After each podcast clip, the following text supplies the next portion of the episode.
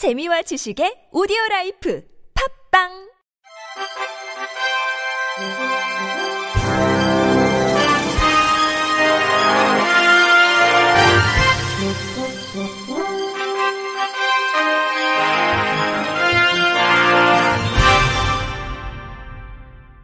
청취자 여러분 안녕하십니까? 1월 13일 금요일 KBLC 뉴스입니다.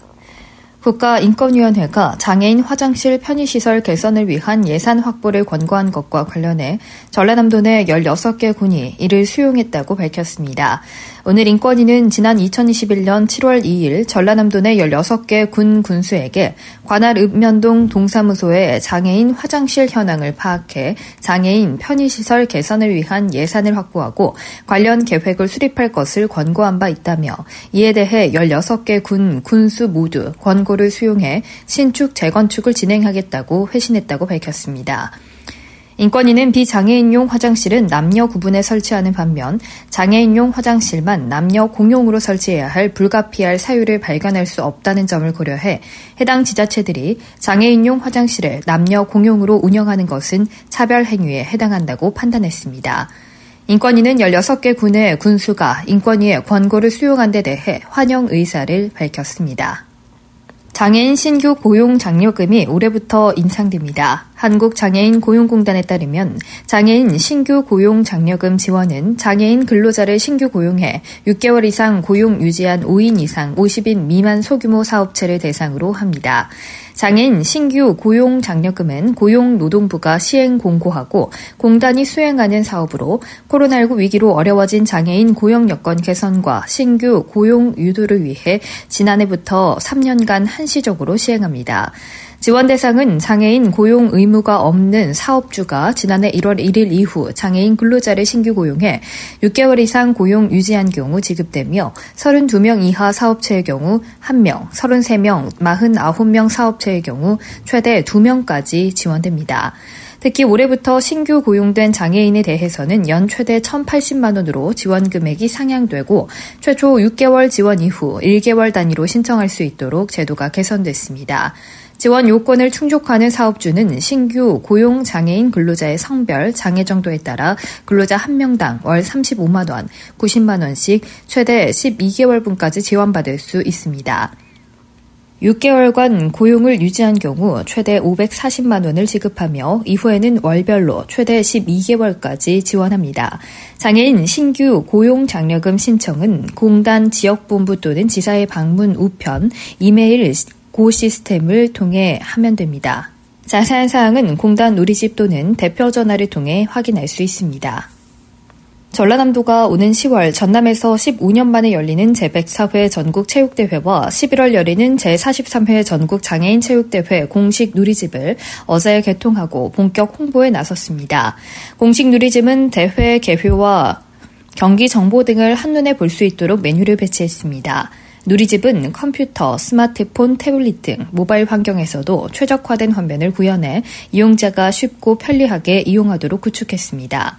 누리집은 대회 소개, 행사 정보, 경기 정보, 경기 기록, 알림마당, 전남 관광 등 6개의 주요 메뉴와 문화 행사, 대회 뉴스 등 30개의 세부 메뉴로 구성하고 양대 체전과 관련한 다양한 정보를 신속하고 정확하게 제공합니다. 관심이 쏠리는 경기 정보와 경기 기록은 대한체육회, 대한장애인체육회와 링크에 실시간으로 생생한 정보를 제공할 방침입니다. 또 누리집에서 해당 경기장을 검색 후 지도에 표시된 경기장 바로 가기를 선택하면 카카오 맵으로 연동해 별도 경기장 검색이 필요 없도록 이용자 편리성도 강화했습니다. 전라남도는 2022-2023 전남 방문의 해와 연계해 대회 기간 중 전남을 방문하는 시도 선수단과 해외 동포 선수단이 전남의 우수한 관광 자원을 지역별로 쉽게 찾아볼 수 있도록 22개 시군별로 주요 관광지, 남도 먹방, 테마 여행, 숙박 정보를 엄선해 게재했습니다. 더불어 각 시군의 주요 관광 정보를 체전 종료 시까지 지속적으로 업데이트할 계획입니다. 강인중 전라남도 전국체전 기획 단장은 2008년 이후 15년 만에 전남에서 열리는 전국체전의 관심도를 높이고 대회 사전 분위기 조성을 위해 전국체전 누리집과 사회 관계망 서비스를 활용해 체전 관련 소식은 물론 전남의 맛과 멋, 매력을 적극적으로 홍보할 계획이라고 말했습니다. 대한장애인체육회는 지난해 장애인 스포츠 강좌 이용권 우수 실적을 거둔 가맹시설 10개소를 장애인 스포츠 강좌 이용권 우수 가맹시설로 선정하고 해당 사실을 인증하는 인증 현판을 수여했다고 밝혔습니다. 수원시 장애인 종합복지관 등 10개 가맹점은 연간 수십 명의 장애인 이용자를 위한 다양한 편의시설과 양질의 강좌를 제공해 장애인의 스포츠 참여 기회 확대에 기여하고 있습니다. 대한장애인체육회는 우수 가맹시설을 대상으로 장애인 스포츠 강좌 이용권 가맹시설 우수 운영 사례집을 제작 배포할 계획입니다. 또 해당 시설 운영자와 사업 발전 간담회를 추진해 많은 장애인이 다양한 프로그램에 참여할 수 있도록 스포츠 강좌 이용권 가맹점을 확대해 나갈 방침입니다. 한편 장애인 스포츠 강좌 이용권은 장애인이 스포츠 강좌 이용권 가맹시설에 등록 시 월 최대 9만 5천 원의 수강료를 지원하는 사업으로 장애인 스포츠 강좌 이용권 가맹점은 상시 모집 중이며 공공체육시설, 민간체육시설, 사회복지관 등도 장애인 스포츠 강좌 이용권 누리집을 통해 시설 등록과 가맹점 신청을 할 수 있습니다. 경기 의정부시의 한 다세대 주택에서 난 불로 50대 장애인 여성이 숨져 경찰이 조사 중입니다. 의정부 경찰서와 소방서 등에 따르면 어제 오후 3시 38분께 의정부시 가능동의 2층짜리 다세대 주택 2층에서 불이 났습니다. 이 불로 집안에 있던 57살 A씨가 숨진 채 발견됐으며 연기가 난 것을 보고 1층 거주자 2명은 자력으로 대피했습니다. 불은 2층 전체를 태워 4,600만 원 상당의 재산 피해를 내고 20분 만에 꺼 꺼졌습니다. 발견 당시 A씨는 거실 출입문 앞쪽에 쓰러져 있었습니다. 발달장애인인 A씨는 노부모와 함께 살고 있었는데 불이 날 당시 A씨의 노부모는 진료를 받기 위해 병원에 갔던 것으로 전해졌습니다. 사고 소식을 접한 A씨의 부친은 오열하다가 쓰러져 병원으로 옮겨져 주위에 안타까움을 샀습니다. 경찰과 소방당국은 정확한 화재 원인을 밝히기 위해 합동감식을 진행할 예정입니다. 지적장애 여성에게 여러 차례 성매매를 시킨 것도 모자라 그 대가까지 가로챈 20대 여성이 실형을 선고받았습니다. 어제 제주지방법원 제2형사부는 성매매, 알선 등 행위의 처벌에 관한 법률 위반 혐의로 재판에 넘겨진 22살 A씨에게 징역 1년을 선고하고 도주 우려로 A씨를 법정 구속했습니다.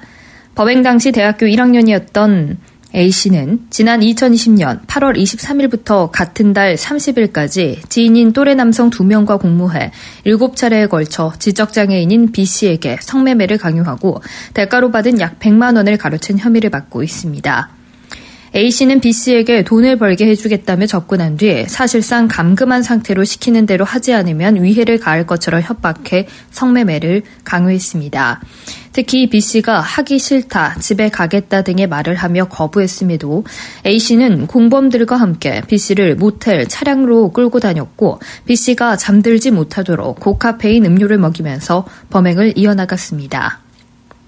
A씨의 변호인은 재판 과정에서 당시 타 지역에 있었던 피고인은 빚을 갚고 있었고 지금은 제주에서 성실히 일하고 있는 사회초년생인 점 등을 감안해 선처해달라고 호소했지만 재판부는 A씨에게 실형을 선고했습니다.